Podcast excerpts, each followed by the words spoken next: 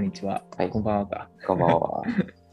こんばんは。フリーランスで映像クリエイターしてます。はいよろしくお願いします。えーお願いします。えっ、と、オーストラリアでバリスタやってます。よろしくお願いします。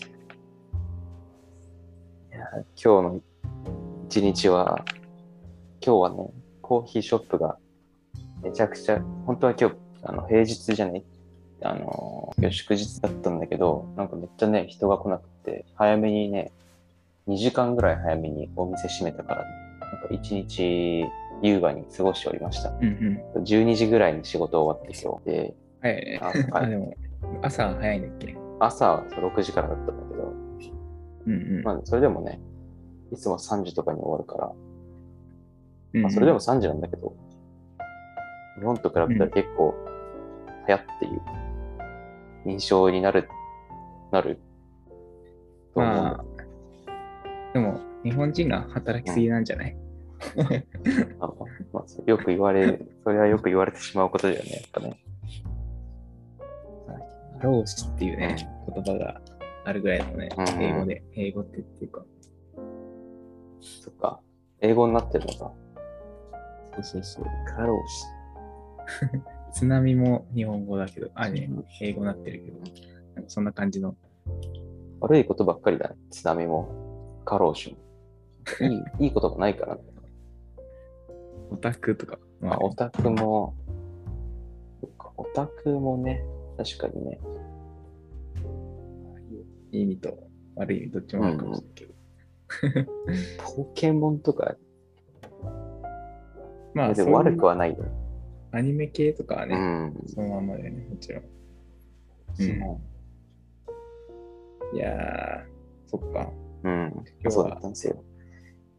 割と、ゆるかった。ゆるかった一日。ゆるい一日を 過ごしました。うん今うんうん日仕事あった今日。うん。今日はですね、うんまあ、僕の方は、朝何時に起きたかな？何時に起きたっていうか、今日やったことは、うん。えーっと、あれだね。ちょっと、PC のうん。整理をする作業と、おう。あとは、あれだ。ちょっとね、クリプト系のね、あの、ちょっといろんなうん記事を見まくってたのと、い。ええ何してたかな？あ、あとね、ホームページ作ったりしてましたね。ー、あ、そっかそっか。あとは、あと何してたかな結構いろいろやってましたね。なんだろもう、もうすでに結構上がってるけど、クリプトやって、ホームページやって、う。そうですね。なんか割と最近本当にいろんなことやってますね。うんこ。れは一日に何何個も違うことやると、体感的に一日が長く感じるタイプなんだけど、ほうほうほう。どどっち派？千葉ちゃんは。えー、どっち合うかな、ちなみに今日どんな感じ？体感、一日の今日、終わりを目の今日は前にして。ね、今日は午前中はね、めっちゃくちゃもうなんか早く過ぎ去った感じがあって、午後は、まあ、午後になんかこう、記事を読みまくったりとか、うん。あのなんかちょっとホームページのうん系のね、作業してたりしてたんだけど、なんかね、読みまくったりするのはうん。時間長く感じるけど、こう作業系うんはなんか結構本当にあっという間にスタートなっていう感じ。なるほど。で読み物をね。確かに、ね本読むとね、時間が短く感じるのはわかるな、なんか。作業、作業してる時って俺、うん。なんかもう本当に、本当に数秒でうん終わる感じがある。えー 時間が、もうこんな時間かみたいな。あもう5時間も経ってる。なんかね、なんかその時間の体感のメカニズムのドキュメンタリーをネットフリックスで見たんだけど、なんかその子供の時ってさ、一日長く感じるのがやっぱ通例なんだって。いろんな調査通しても。で、なんか何が違うかって言ったんだけど、そのうん。一定の時間の中で認識してるものの数がなんか違うんだって。子供の方がめっちゃ多く多いらしい。大人に比べると、いろんなものにこうパンパンパンパンパンと注意がいって、1秒1秒なんか違う写真見てるのと、うん10秒前に違う写真を見てるかみたいなうんうん。違いなんだって。それでこう、時間の体感のね、長さ変わるらしいあ、間違いなくでも、ちっちゃい頃は、うん。まあ、みんな誰しも長く感じた経験はあるあると思うけど。まあでも、時はね、小学校とかマジでさ、一生終わんねえんじゃないかなと思ってた。夏とか。小学6年生とかもう、おっさんだったもんね、小学1年生から見たら。怖い先輩。怖い先輩いたな中学校がやばかったな、でも。あ、そうなんだ。俺の学校はヤンキーばっかでしたね。ヤンキーっていうか、荒れてましたね。軽トラ乗り回してたりとか、なんか、軽トラなんだ。そう。あと、なんか、単乱っていうんだっけ？単乱？単乱？なんか短い、あの、学ラン？学ランみたいなさ、あったりそんなのでで下が、ズボンがめっちゃこうブカブカで、はいはいはい。なんか、もうなんか特攻服みたいな感じかな。おお、なんか、イメージが湧いたぞ。あ、単単乱って言うんだ。って言ってる人がへえイメージある。で俺は、俺は超普通の人間だったけど、まったり、まったり生きて、うん、いや、まったりじゃなかったな。屋上で 屋上でタバコ吸ってまったりしてた。そんな悪ガキそういうまったりの仕方で。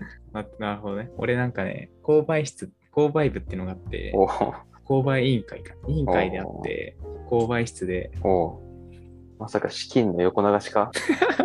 違う。俺はもうそこでね、まったりね、暇さえばそこに行って、ああ、いいね。ゆっくりくっちゃべってて。うん、そういうなんか売店みたいなのがあったってこと、学校に。へえそれなかったな。中学校の時。購買部とか。冷静にさ、普通ないよなと思って。うん、ないと思高校もないし、俺も高校はもちろんなくて、う。あ、高校から逆にあった。あ、ごめんごめん。高校もあるんだけど、うんその生徒がさ、なんか委員会みたいな感じでさ、うん。ああ、そう。販売するみたいな。確かに。謎珍しいね。中学校で。逆に何、何売ってるの？購買部で。え、文房具系かな文房具と、なんか何やったっけな覚えてねえ、文房具しか覚えてない。中学校でさ、学校で売れるものってなかなか限られてくると思うんだよ。えでも、やっぱ文房具だと思うよ。うん。なくなってたりとか。そっかそっか。そうそうそう。なんかすげえ懐かしいこと思い出したわ、本当に。絶対この話してしてなかったらもう一生忘れてた。あ うん。で、うんなんかあとね、女子も、あ。うん。あの、女子の先輩とかちょっと怖かったりした、ねあの、特に1年生の女子とかに、なんか2年生の女子の先輩とかが、なぜかジャージってあるじゃん。あれの下のズボンを履いちゃダメっていう1年生。うん。どんなに寒くても。何も入っちゃダメなの？いや、なんか、ハーフパンツあるじゃん。あ、ハーフパンツは OK かなの？冬でも、うんだから、もう、なんか寒くても、なんか体育とかでさ、ジャージになるじゃん。うんそれはどうやってさ、こう、うん。発見したの？その暗黙の了解を。え、なんか普通に俺、うん。部活バスケやってたんだけど、うん。その体育館でやるじゃん。体育館とか他のさ、部活動いっぱいいるじゃん。うん。うん。女子バスケとか、女子バレーとか、うん。卓球部とか、うん。ね、バドミントンとかいろいろ。そういったとこで、その部活終わった後とかさ。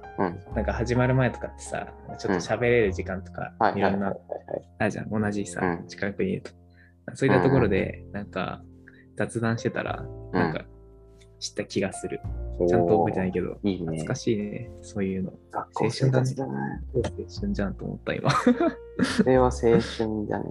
俺はもう、うん。鬼鬼のコーチのもと、キャプテンをやってて、実は。ね。んで、バスケやってたよ、中学校の時。そういえば。あそうなの？めっちゃ下手だったけどね。うん。そういや今振り返るとね、うん、チャンスがあるなら、あの時のチームメイトにね、ちょっと一回謝りたい。一旦もうちょっと、本当にね、足引っ張ってごめんって言いたい。うん。俺らはね、人が少なすぎ、俺らの代が人超少なかった。あ、じゃあ、が結構いたのか。最初は10 11人ぐらい入ったで、3年生がうん、なんか一番多かったね、19人とか。あ、そんないたんだ。でうん、で、2年生が2人しかいなかったのね。あ、3人だ、あ3人あ。で、うん3年生さうん、だいたい6月ぐらいで引退するんよ。なんうんうんうんか総合体育大会みたいな感じで。はい、あるね。で、それまではなんかめっちゃ強かったのね。うん。しかも人も多いし、うん交代する選手もいっぱいいるし、あ、そっかそっか。しかも身長高い人めっちゃ3年生でいっぱいいて、えなんか超強かったんだけど、うんで6月で引退して、ー、うん。一気に18人ぐらいいなくなるじゃん。あで、さ2年生3人と1年生11人ぐらいか。うんうんうん。で、その中の一人だったんだけど、うん。で、やっぱその7月、んあ、じゃない、そのやっぱさ、2年生がさ、誰かがキャプテンになって、うん。そこについていくみたいな感じになるじゃん。で、もうそっからかなり超地獄だったね。あ、そうなんだ。いや人少ないからな、試合も俺うん1年でもういきなりスタメンに入るしかなくて、おーでもうフル、あの、第4クォーターまであるじゃん。あの、うんクォーターっていうかバスケってさ、わかるわかる。なんかさ、うんね、20分を4回とかか。うん確か4セットぐらいでうん試合やったりするじゃん。うんあ、20分じゃないか、10分とかか。10分とかを多分そんぐらいだった気がする。うんで、でそれフルでね、うんなんかで毎回出てね、超体力的にやばかった。体力、まあついたけど、うん。しかもめっちゃ怒られるし。監督超怖いし。とか怖いよね。でも1年でもやるしか、入るしかないから、みたいな感じで。で、みきつくて、なんか6人ぐらい辞めて、1年生。うん。で、えっとね、そう、1, 1年半ぐらい、おう2年生卒業するまで、うん毎、あのー全員メン、部活のメンバー9人とかだったね。うん。9人で、その、もうずっと回して、練習もさ、うん。少ないと大変だし、うん。うん。試合もさ、その、な俺はね、その、実は小学校からうん。バスケやってたんですよ。あ、そうなんだ。ミニバスっていうやつか。うん。うん。まあ少しだったけど、うんでも、それなりに周りとちょっと経験が差があったからっていう理由もあって、うんなんかね、もう全部出るしかなかったんよ。うん。クソ疲れる。いやー、それ根気、根気いるだろうな、絶対。だから基本もう全部毎回フル出場でしなきゃいけなくて、まあ本当にやばい時はちょっと交代してたけど、ちなみにさ、なんかその時のさ、うんあの、トレーニングがうん今に響いてることとかあったりする？ああ、でもあるかも。あのーやばいのがあったんよ。お夏のクソ暑い日に、うん。うん。あのー100本、あ、じゃあ、レイアップを、うん。あれじゃん、レイアップってわかるか？な、うん。わかるかも。ヒュッていうやつね。そう。レイアップを、うんなんかね、二人一組で、ほいほい。こう、なんか、全コートあるじゃん、フルコうーん。トを、こうなんか、パスパスパスパス、うん最後、レイアップでシュートで、はいはいまた、あの戻同じように来て、同じようにやって、レイアップで戻ってくるみたいな。それを、や、それを100回やるのね。おお。え、でその後に一一組で100回やるの？ちょっと全員でね。あ、ごめん、2組かな。うん。3組、3組とか2組ぐらいでうん。やったんだけど、で、100本終わったら、うん。みんなフリースローやんのね。で、入んなかったらまた100回や。うわで、夏、夏のうん。体育館の中で、うん。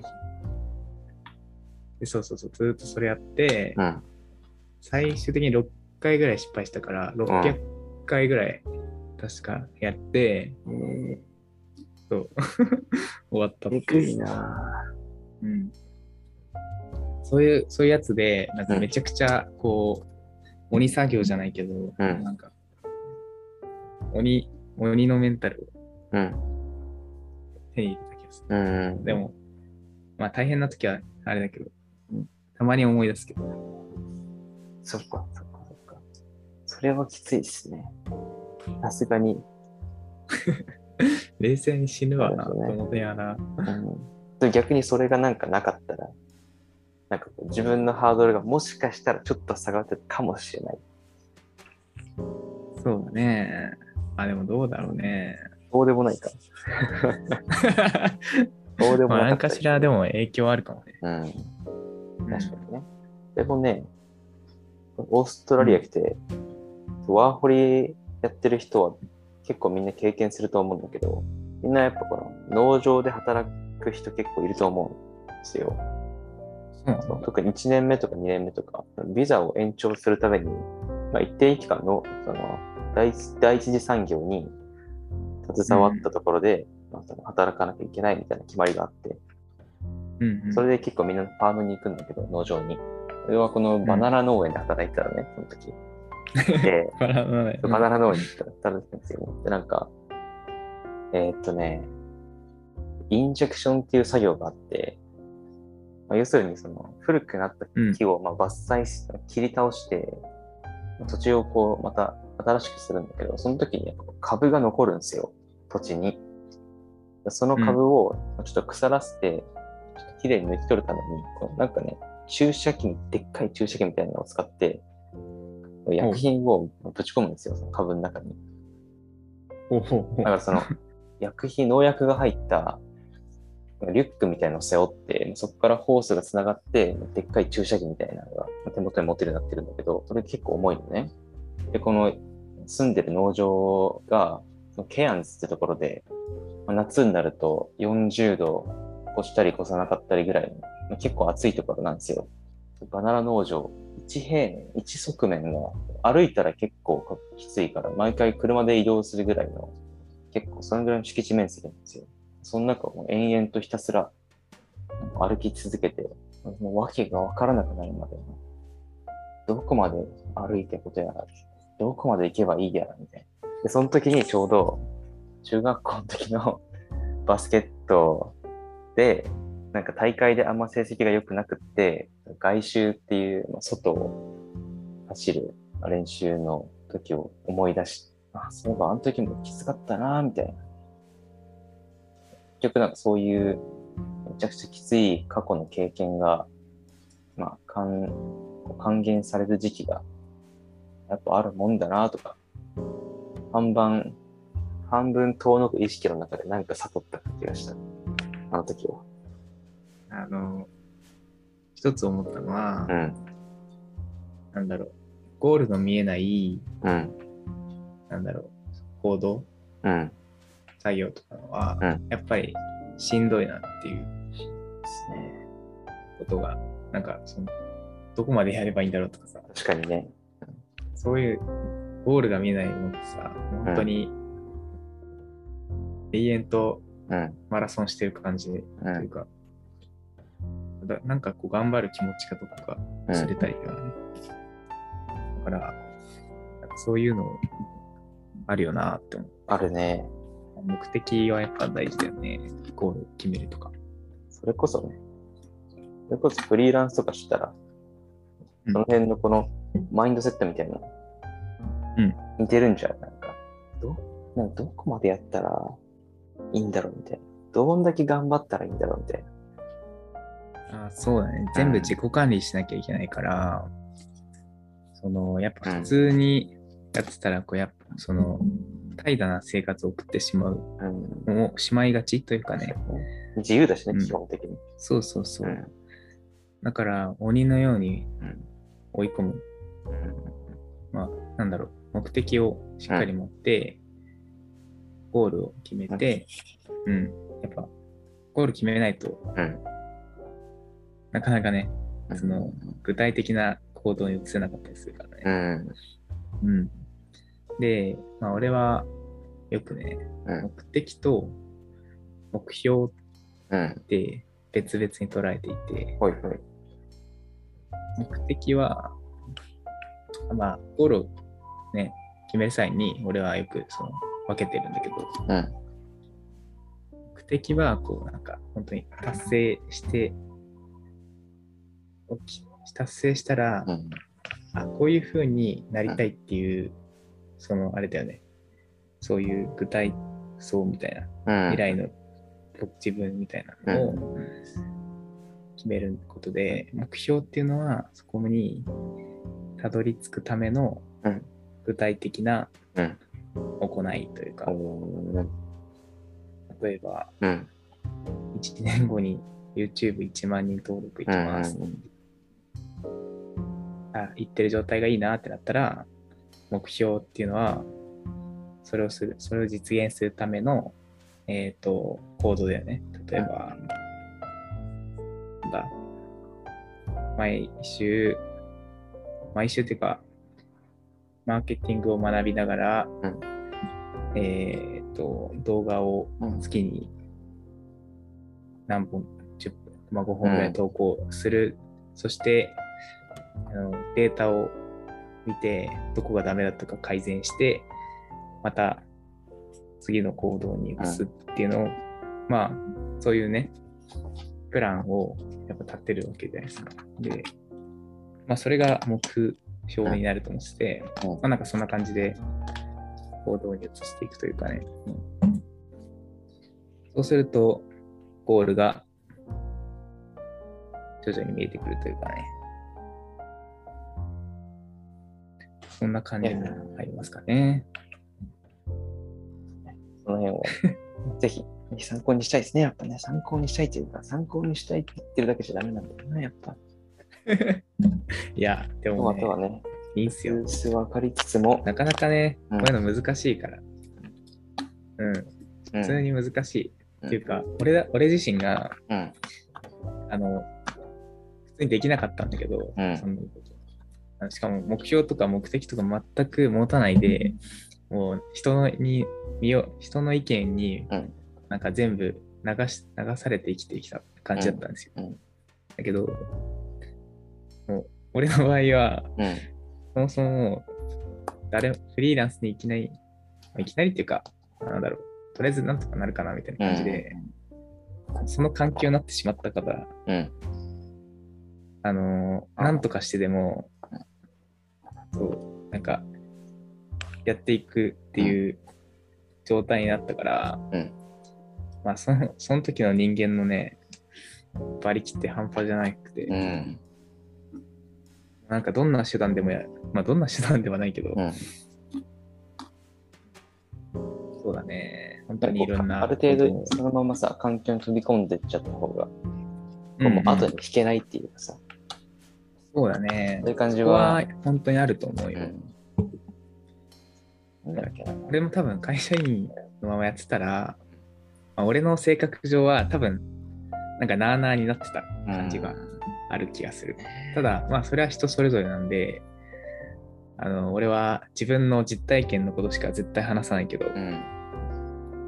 だから、ね、まあ俺俺の場合は、もうなんか決めて立つって昨日、この前も言った気がするんだけど、うん。昨日の回でも言ったかな。でも決めて、とりあえず、すべて立つんですよ、まあ今までの。俺結構失うものは失ったんだけど、ういろんん。なの。けど、結果として、まあ、ちょっと理想の生活スタイルにはたどり着きつつあるな、みたいな、少しあったりするから。後悔はしてないからみたいな。そうね、うんいろんな、そう、犠牲はやっぱあったね。こう、 one、なんか英語で、なんか one gain、one loss みたいな。一個、なんか手に入れるためには、なんか一個失わなきゃいけない。はいはいはい。あそういう言葉があるんだ。バランスの取り合いみたいなのさ、うん、うんなんか。そういう不思議な力が世の中には存在するんだろうね、なんか。つくづく思う、うんこういう話を聞いてると。ああ、いやでも、まあ、シンプルに、俺もマルチタスクとかそんなできる方じゃなかったから、なんか仕事をしながらうん。自分のね、なんかフリーランスとかクリエイティブとか、俺はできないタイプだったから、マルチタスクってさ、なんかね、その前の学生の時に働いてたところで、結構さ、マルチタスクみたいな要求されてたから、でも、個人的には俺、マルチタスクなんて、なんか人間には絶対不可能なことと思ってたの、その時。っていうのも、うんそのその時にさ、やっぱ一個のことにしか頭って働かないじゃん。うんでもなんか、話したかったら話すことにしかこう、頭って働かないし。うんうんで、なんか、その時思ったのが、なんつうんだろう。でね、それで今、コーヒーをね、作るの勉強し始めてから、このさ、なんだろう、一個一個の作業ってさ、こうじ合間時間あったりするじゃないですか。その合間時間に何をするかみたいな、その辺の、なんつうんだろうな、この構造を考えることがマルチタスクってことなのかなみたいな、って思ってるのね。っていうのも、実際にこのあなんかこう頭を2個のことに同時に向けるんじゃなくて、こうん。うそれを構造的にこうどうしたらその合間時間にもう一個のことができるかっていう、うんなんかそのなんつうのその構造を頭の中で作るみたいな、その辺の能力かなって思ってるんだよ、今。あだと思あなるう。ほどね。うん、そうなんかポンちゃんとかうん、会議中とかにさうん、イラストとかをさ書き上げたりするじゃん、うん。俺それ絶対できないからそう。もうなんか一つのうん、ことに全部全集中みたいな感じうだから、ん、でそうだね。基本的にどの作業してる時もうん、あの例えば映像編集してる時になんか、これやっといてみたいな人さ、うん、うん。そっちそれをまずうん。全力で、そのなんかやっといてを、うん。まずそっち全部全速力でやって、うん、すぐこっち戻ってくるみたいな感じで、もう、まあ、そのスタンスなんだけど、うん基本的には。うん、で、そうだね。やっうんぱ同時にすること、同時っていうかね、その構造うん、上、うん。何なんだろうね。難しいね。そうなんですよ。構造みたいな。イラストをか会議中にイラスト描くってさ、まああんま良くないことなんだけど、とは分かりつつやるんだけど、うん、なんだろうな。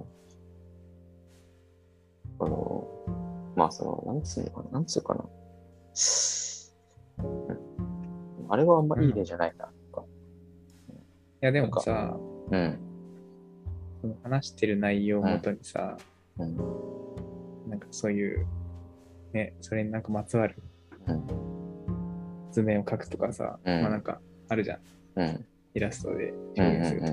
うんうんうんそれはね、ある意味才能だと思う。うん。ありがと い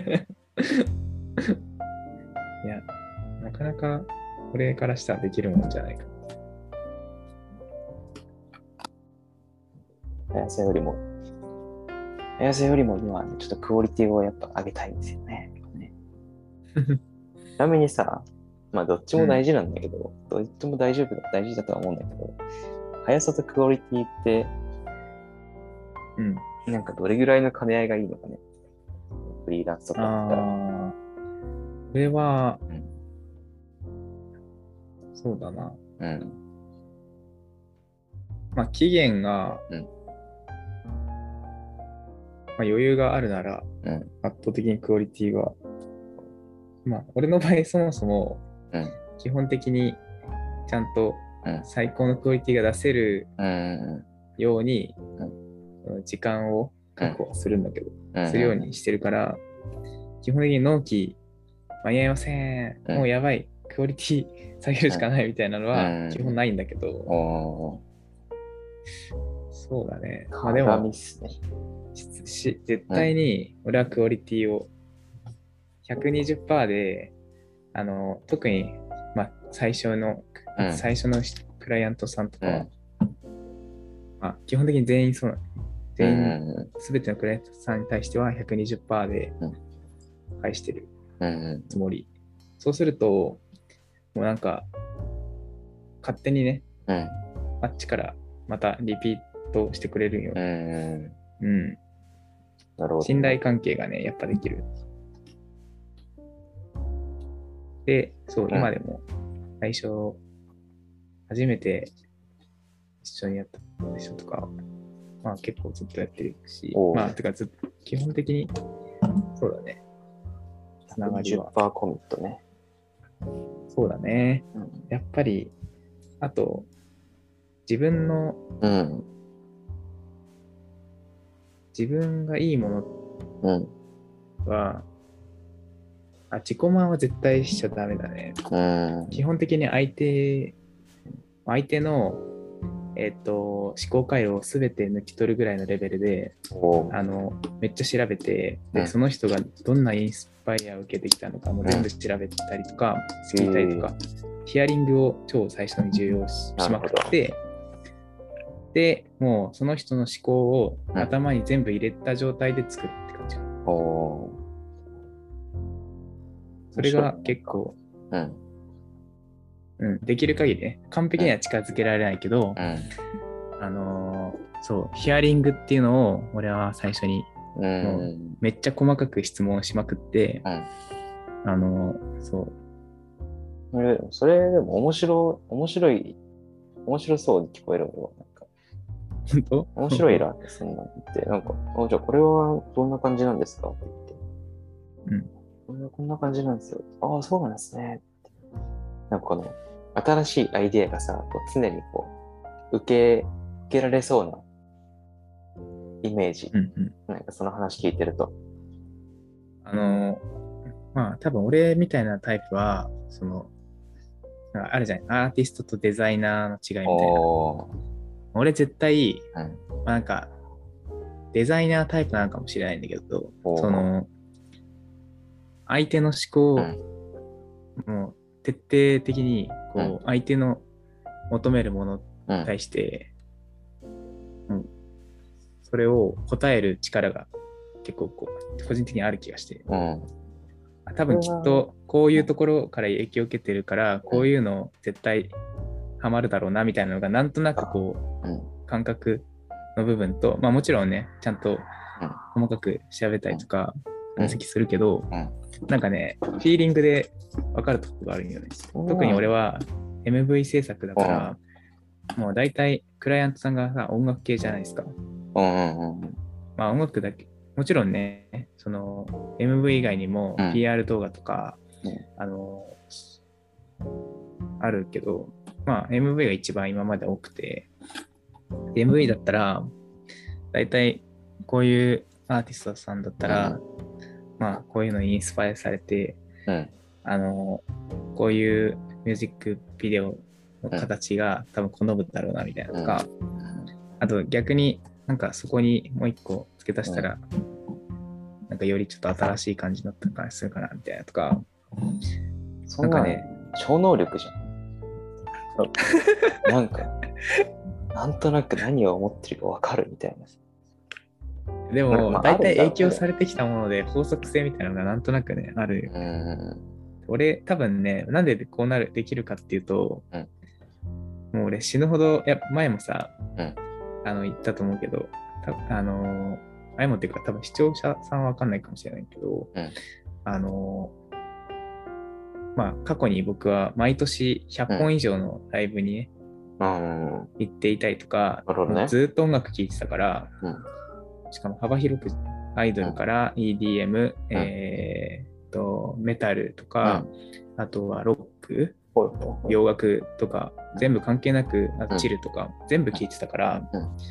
その、必然的に、なんかその、そのジャンル聴いてると、このアーティスト、あ、そのアーティスト聴いてたら、このアーティストも聴いてるなって、このアーティストも聴いてたら、多分ここのジャンルともつながりがあるから。っていうのが分かってるんよね。だから、、うん。その、きっとうん、きっとこの辺も分かるだろうな、あ、この辺も好きだろうな、みたいなので、あの、いろいろ分析、そうなんだろう、検索、うん。Google とかでさ、まあ、Pinterest とかいろんなとこで、うん。あの、何か探すときも、うん。その、すぐにこう、なんか検索にして、あ、こういうのも、こういうの、こういうの、みたいな。うん。で、リファレンスも結構早く見つけられたりとか。っていうのがあるから、まあ、だから俺は結構作品に直で触れまくっうん。ことがうんやっぱ大事かなっていううん。ことが、なんかね。個人的にはね、普う段いつもフリーランスとして、うん。まあ2年ぐらいもう映像を作ったりうん。し。てるんですけども、うん。やっぱその経験が一番でかいかなっていう。勘が、勘が鋭いというか、その、その手の勘が鋭いみたいな感じなのかな。まあでも本当に俺の場合は音楽、音楽でそこが強かったから、うん。映像、MV 作るときにそれが発揮されてるって感じだから、うんでまあそもそれ以外の分野だとね、そんなにやけど。そうなんかさ、でもその、あ、この人これ好きそうだなっていうのはさ、別にその、うん。毎回そのロジックが働いて、そこにたどり着くんじゃなくても、もう直感的に行くわけでしょ。はいはいはい、みたいうん、ああ、まあそうね。うん基本の大枠はなんか直感で、な。うん。あ、多分ここ好きだろうなみたいなのがうんあって、で、そこから、その後で、その聞いた内容をもとにうん死ぬほど調べて、うん。あやっぱ、あ、この辺良さげだな、みたいな。うん。うん。で、ちょっとこう、絞っていくというかね、うん。その、作っていく方向性とか。うん。うん。そうすると、うんまあ、大体うん、相手が、もちろんね、一回でうまくいかない時もあるけど、うん。なんか、方向的には間違いはあんまない。うん。そんな話聞いてるとさ、なんか、なんつうんだろうね。な勘って結構さ、世の中で、なんつうのかな、あんまり当てにならないものとして扱われがちじゃないですか。なんか、あでもうんうん逆に、結構、もしかしたら結構当てにしてもいいものなのかもしれないね。これは結構大事にしてるね。あの、アストラルタウンっていうのをソロで活動してるんですけど、僕は。なんか、そこも、もともとは2人でやってたんですけど。あの、今は僕だけなんですけどね。うんうんうん。ただ、その始めた時も、その感覚を大事にするうん。こと、うん。なんかいいよね、みたいな。うんそのなんかみたいなのを大事になんかしてたんですよ。うんうんうん。そう。まあ、そ彼はね、もう一人いたんだけど、その人も音楽、一緒にライブとかいっぱい行ってたんだけど、おチル、チルいライブとかいろんな行ってたんですよ。うん人だったんですけど、やっぱその、何も、何とも言えない心地よさみたいな、うん言葉では考えられない、うんなんかいいみたいなのを、まあ、そういうのを大事になんか結成はして、まあちょっと今いろいろあって、あの一人なんですけど、あの、ただそういったとこね、そういう感覚は、俺はすごい大事にしてうんるし、うん。まあそこが意外とオリジナリティにつながるのかもしれないし、うんうん。ではす、ね。勘についし、その、勘について、持論があって、うん。もしこの、勘、直感ってさ、まあ、うん。論理的には分析しきれないものだけど、うんその今僕が持ってる勘っていうのはこうまあ25歳なんだけど25歳なんですけど 25年間の培ってきた経験とかが言葉にするよりもこう早くこうスパンってこう頭の中からその行動までうん。こう突き抜けていく感じなんだと思う。うん。うん。うん。だから、確かに。うん。それは勘はね、従っ、従う結構なんかもう頭で考えられるものよりも従うべきものなんじゃないのかなって。その勘をつく、勘とかセンスを多分作るのも、結局何かにいっぱい触れる、うん。触れているってことに至る気がするよね。逆になんか勘だけに従ってても、なんかどういう勘を手に入れたいかをさ、もし自分でコントロールしたかったら、あんま勘だけに従ってると、よくわかんない方向にブレそうだよね。感覚の精度が。でもし確かに。さ、俺がアートに興味があって、そのなんかどういう、何が美しいアートなのかを感覚的に見極めたいってなったら、やっぱ、なんだろう。過、去の経験。かこんなランダムなもの感を見るよりも、それだけを見てて、次にそれを見たときに、あ、なんか、同じものを感じるんで、これはいいアートに違いないんで。うん。で、で DVD のパッケージでね、いい絵かどうかを見極める感が、特技があるんですよ。そんな得意あったんすか？予告編見てなくても、パッケージの背表紙で、色とか、なんつうの、このタイポグラフィーとかで、なんとなくね、こういい映画の雰囲気を放ってるね、DVD をね、図書館から発掘する能力があるんですよ。それも、うん。あれじゃん、誰よりも早くレビューして、誰よりも早くうんレビューできるじゃん。最新作。あ、このパッケージ、もう、これは最高傑作だな。ちょっとね、でもね、やっぱ DVD、DVD、ブルーレイに限るから、全然商品化されてないとね。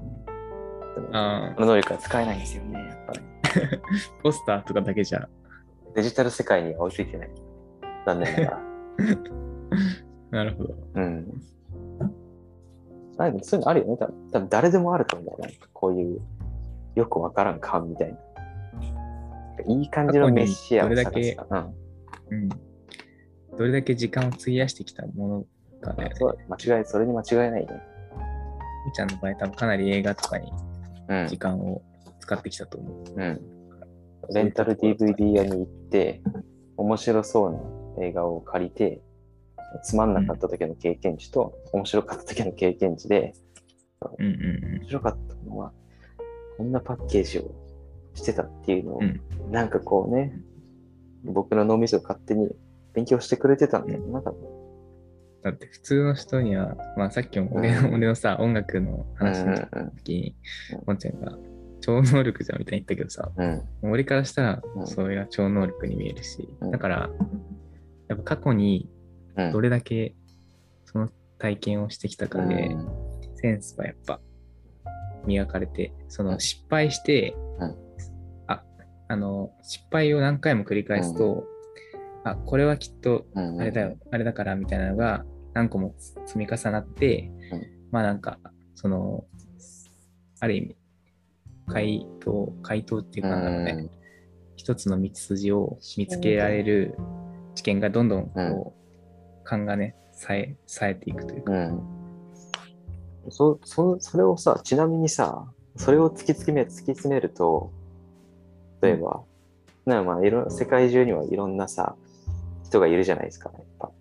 まあ、その中には、なんだろうな、こう、座ってるだけで、世の中の動きが、なんかわかるみたいな。そういうのも、もし、俗には超能力って言われてるけど、突き詰めてみたら、ここら辺と同じ構造をしてたりする。うんうんうん。やっぱ過去にね、うん。どんだけうんその、それについてうん思考して失敗して、うんを繰り返してきたかどうかみたいな。能力ついたらいいね。な雲の動きを眺めるだけで、世の中のトレンドがわかるとから、最高だよ。そ れやばいな。うん。どんどんな経験すればいいんだ、それ。今日は青空だな。来週は、来週はトレンディーな一週間になるぞ、みたいな。超本当の超能力だね。スーパー超能力です。可能かもしれないね。そうなの、雲を眺めながら、ニュースを眺めてたら、ちっちゃい頃からずっと。うん、雲とうん、世の中の起きてる事象を比べて、うん。もうさ、でもさ、待て待て待て待てよ。もしかしたら可能かもしれない。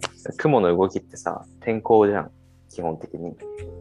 だから、天候の動きで、なんとなくこの辺の国、この辺の地域で、この雲の流れからするとこんな感じの天気になって、その結果、その影響でこの辺の地域ではこんな感じのものが流行ってみたいな。ということは、今住んでる僕の町では、数日後ぐらいにこれが流行ったりするかもしれないみたいな。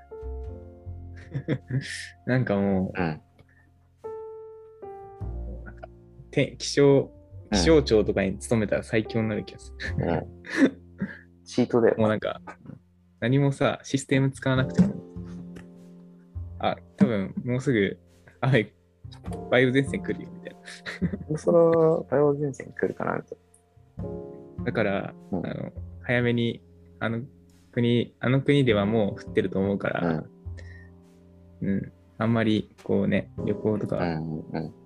出演しないとか、なんか、まあ、今のはちょっと適当だけど、そんな、そんなこと言って、ど国が対策をすると思ってるんですか？根拠は何なんですか？勘って言って。もうそれがさ、毎回さ、うん当たればさ、うん。天才って思われるんで、千人だよ。千人モード。そんな人が現れたら、今の、あの、デジタルブームとかは、ぶっ壊れるかもしれないね。もう、そういうスピリチュアルな世界、みんながさ、俺も千人になるみたいな。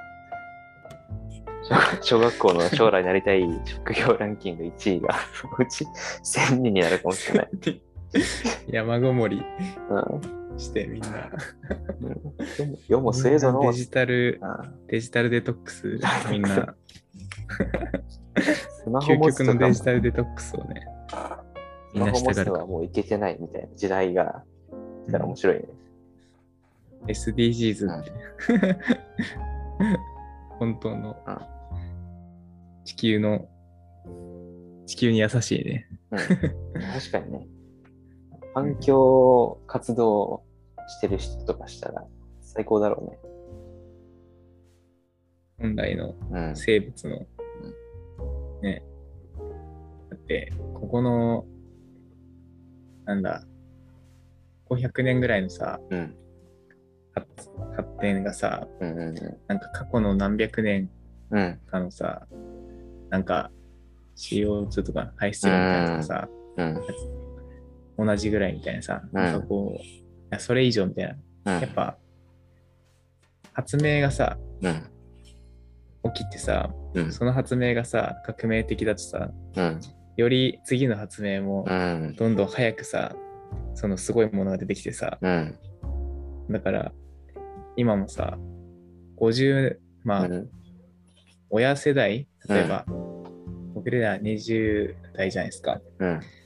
まあ、親とか50代とか60代とか、うんと思うんだけど、うんまあそういう人多いと思うんだけど、その人たちってさ、うん80年代ぐらいが20代だったじゃないですか。うんは80年代の20歳の人たちと、今の20歳の人たちって絶対、今の人たちの方が、今の人の20代の方が、うん20歳の方がうん圧倒的に物事をいっぱい知ってると思うよね。うん。まあ、物事っていうか、うんあれか、いろんなものに触れてる。20代のなんだろうな。情報、持ってる情報は多いだろうね。半端じゃないね。量は持ってるよねう。ん。あだからわかんないな、でも。まあ、人によると思うけど、うん。うん。ただ、うまく使う人にとっては、うん。ね、だって、YouTube でうん。いろいろ勉強もできるし、うん昔はお金払ってね、高いお金払ってうん。っていたのものを無料で見れたりとか、うん。うん。あと自分でうん起業とか、昔だったらクソうむずいん。でもさ、俺、うんこの俺らの世代がさ、うん高校生、大学生ぐらいの時は、うん。起業家ブームだった流れ感じない？なんか、高校生？うん。あ、わかんない。俺、多分高校生の時とかうん、全く考えてなかったな。なんか俺ね、高校生の時に、高校生の時にから結構なんか、英語を勉強興味持ち始めたんだけど、なんか、の理由が、うんなんかね、こう、ビジネスマン、できるビジネスマンは、英語ができるみたいな、よくわかんない イメージがあって、うん。そんな感じになりたかったのよ。はいはいはい。それをなんでかなって、今ふと思い返したら、できるビジネスマンは英語ができて、その結果お金をいっぱい稼げて、なんかこの若手起業家みたいなさ、そんな感じのイメージがあったのよ。はいはいはい。うん。で、思い返してみると、今ってさ、起業家ってなんとなくだけど、フリーランスとかさ、クリエイターの風潮うんあるなーって思って、うん。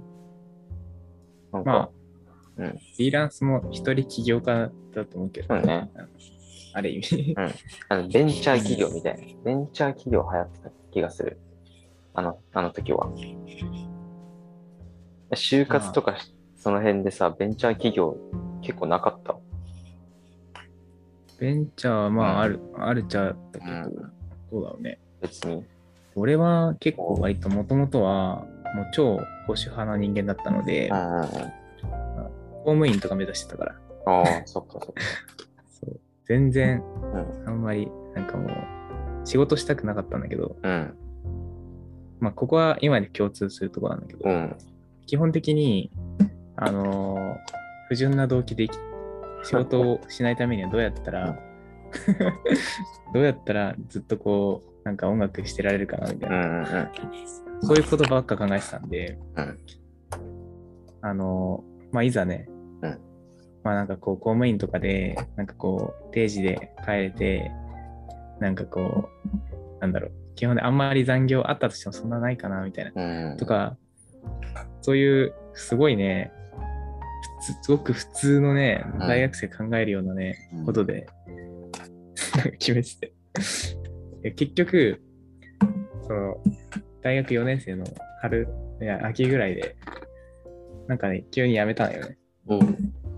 辞めてうん、いきなり、てか普通にあれだ。んなんか、最終試験落ちて、おおああ、やっちまったな、みたいな。ー。うんうんうん。すげえだから、うんなんかそこからね、うん。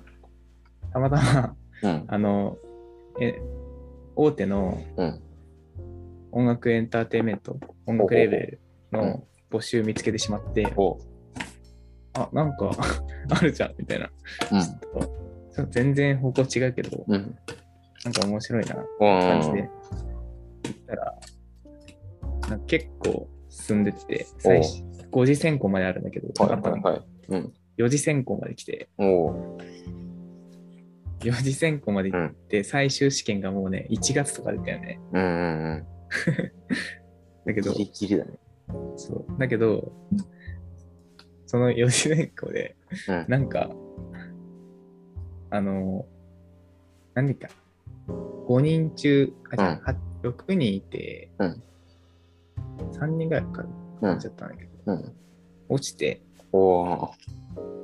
ああ、やべえ、みたいな。うん。で、そこから俺、うんもうのどうでもよくなって、で、イタリア行ったんよね。ああ。それはやばいな。どうでもよくなるイタリア行って、自暴自棄にも程があるでしょ、も友達とイタリア行ったんう。よ。2週間ぐらい。い。そう。で、めっちゃ楽しんで。で、なんだっけな。うん。うん。そしたらね、なんか IT? 俺はこう、パソコン、ちょっといろいろこう、まあ、音楽とかするためには、うん。そもそもちょっとパソコンのスキルも必要だしうなとか、ん。あとは、なんだろう。なんか、エンジニアでカタカタやってる人、その、たまたま、こう、カフェとかで、なんだろう、フリーランスっぽく働いてる人がいて、うん。なんか俺もああいう風に生きれたらいいな、みたいな、うん。思って、よし、じゃあ、IT 会社入ろうと思って、うん。超ギリギリでうん。入った。滑り込んで。滑り込んで、え、それでは、ね、イタリア行った後？イタリア行った後、よく、よく滑り込んだね、それで。こう、よく滑り込んだよね。すごいよね。やばいよね。やばいね。そうでそこから地獄のうん IT エンジニア時代が始まって、ねで、まあね、そこからね、うん地獄だったけど、まあ最強の PC スキルを手に入れたけど、うん。で、まあフリーランスじゃない。うん。一回フリーターだね。フリーターになって、もう体ボロボロになって、うん。まさにねそこ。から、そう、なんかフリーターとしてうんいろいろ勉強してたんだけど、おおそしたら、あの大手音楽レーベルからー。はいはい。声かかる。声っていうか、うんなんかたまたま、ね、ちょっと話があって、うんちょっと一緒に働くことになったんですよ。あ、そうなの？そう。あれ、それは、ね、フリーランスの前？前。前？前に、そうなんだ。うんうん。まあ、フリーターしてた、はいはいはいフリーターでめちゃくちゃ勉強して、うん。めちゃくちゃ、あの、ポートフォリオ作りまくったよね。うんうん。で、いろんなとこにうん。なんかね、顔出してたんだけど、うん。そしたらたまたま、いろいろね、あって。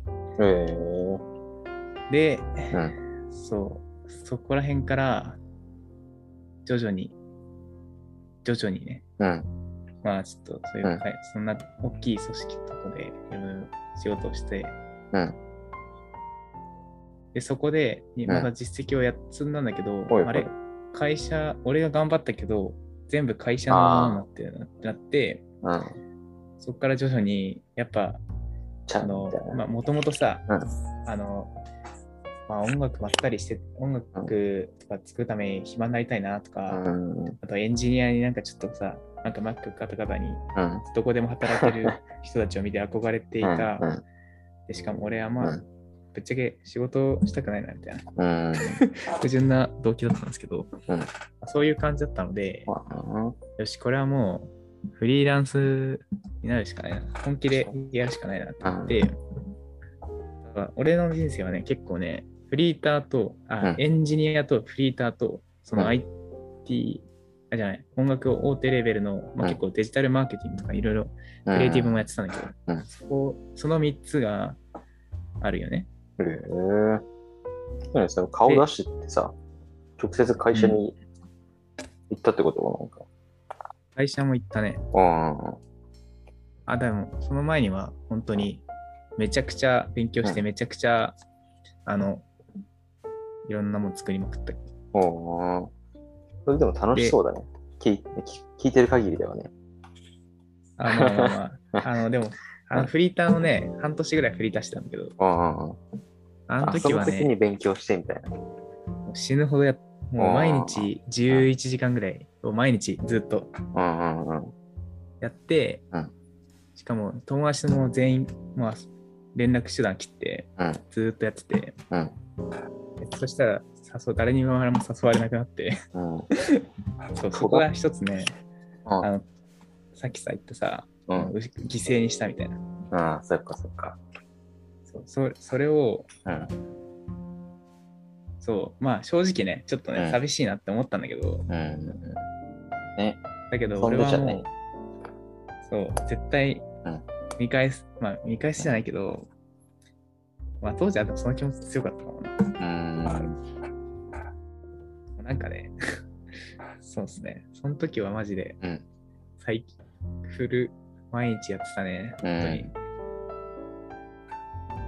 で、まあそれもあってね、入れたってもやっぱ、うんぶっちゃけある気がしてから、うん。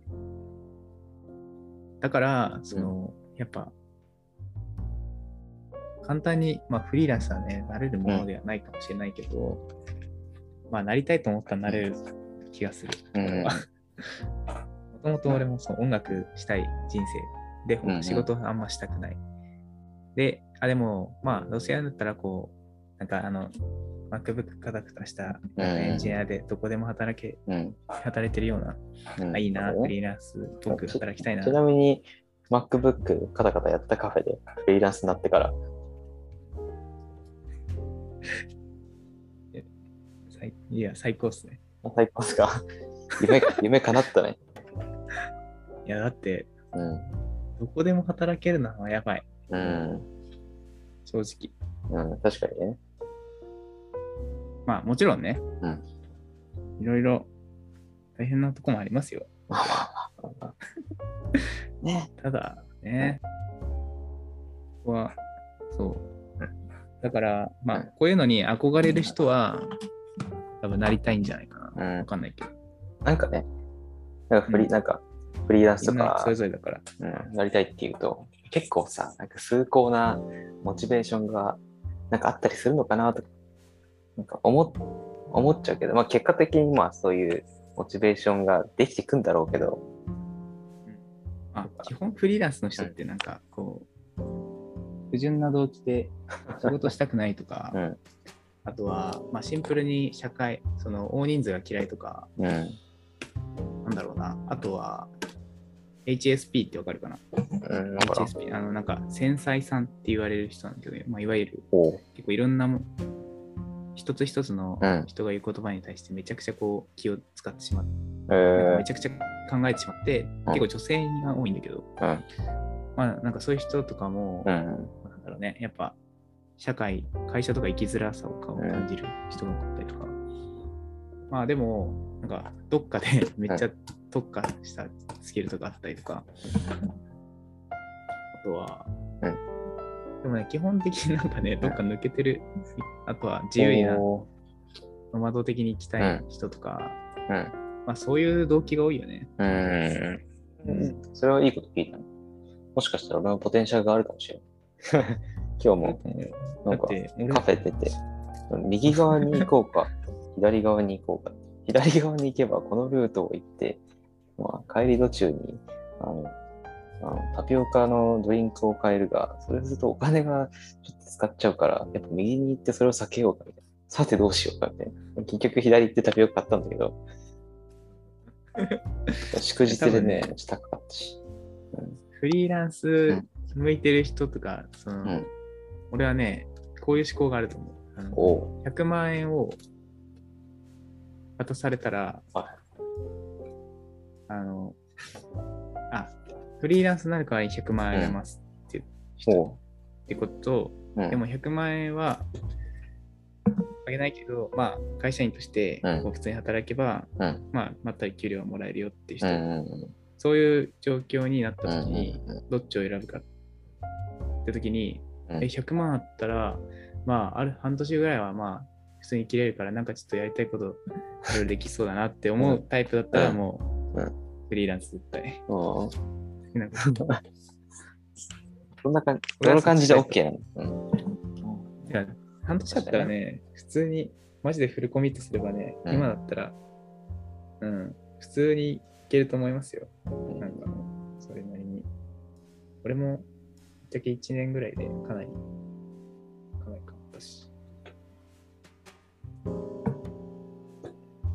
今日はどんな感じで話を落ち着けようか。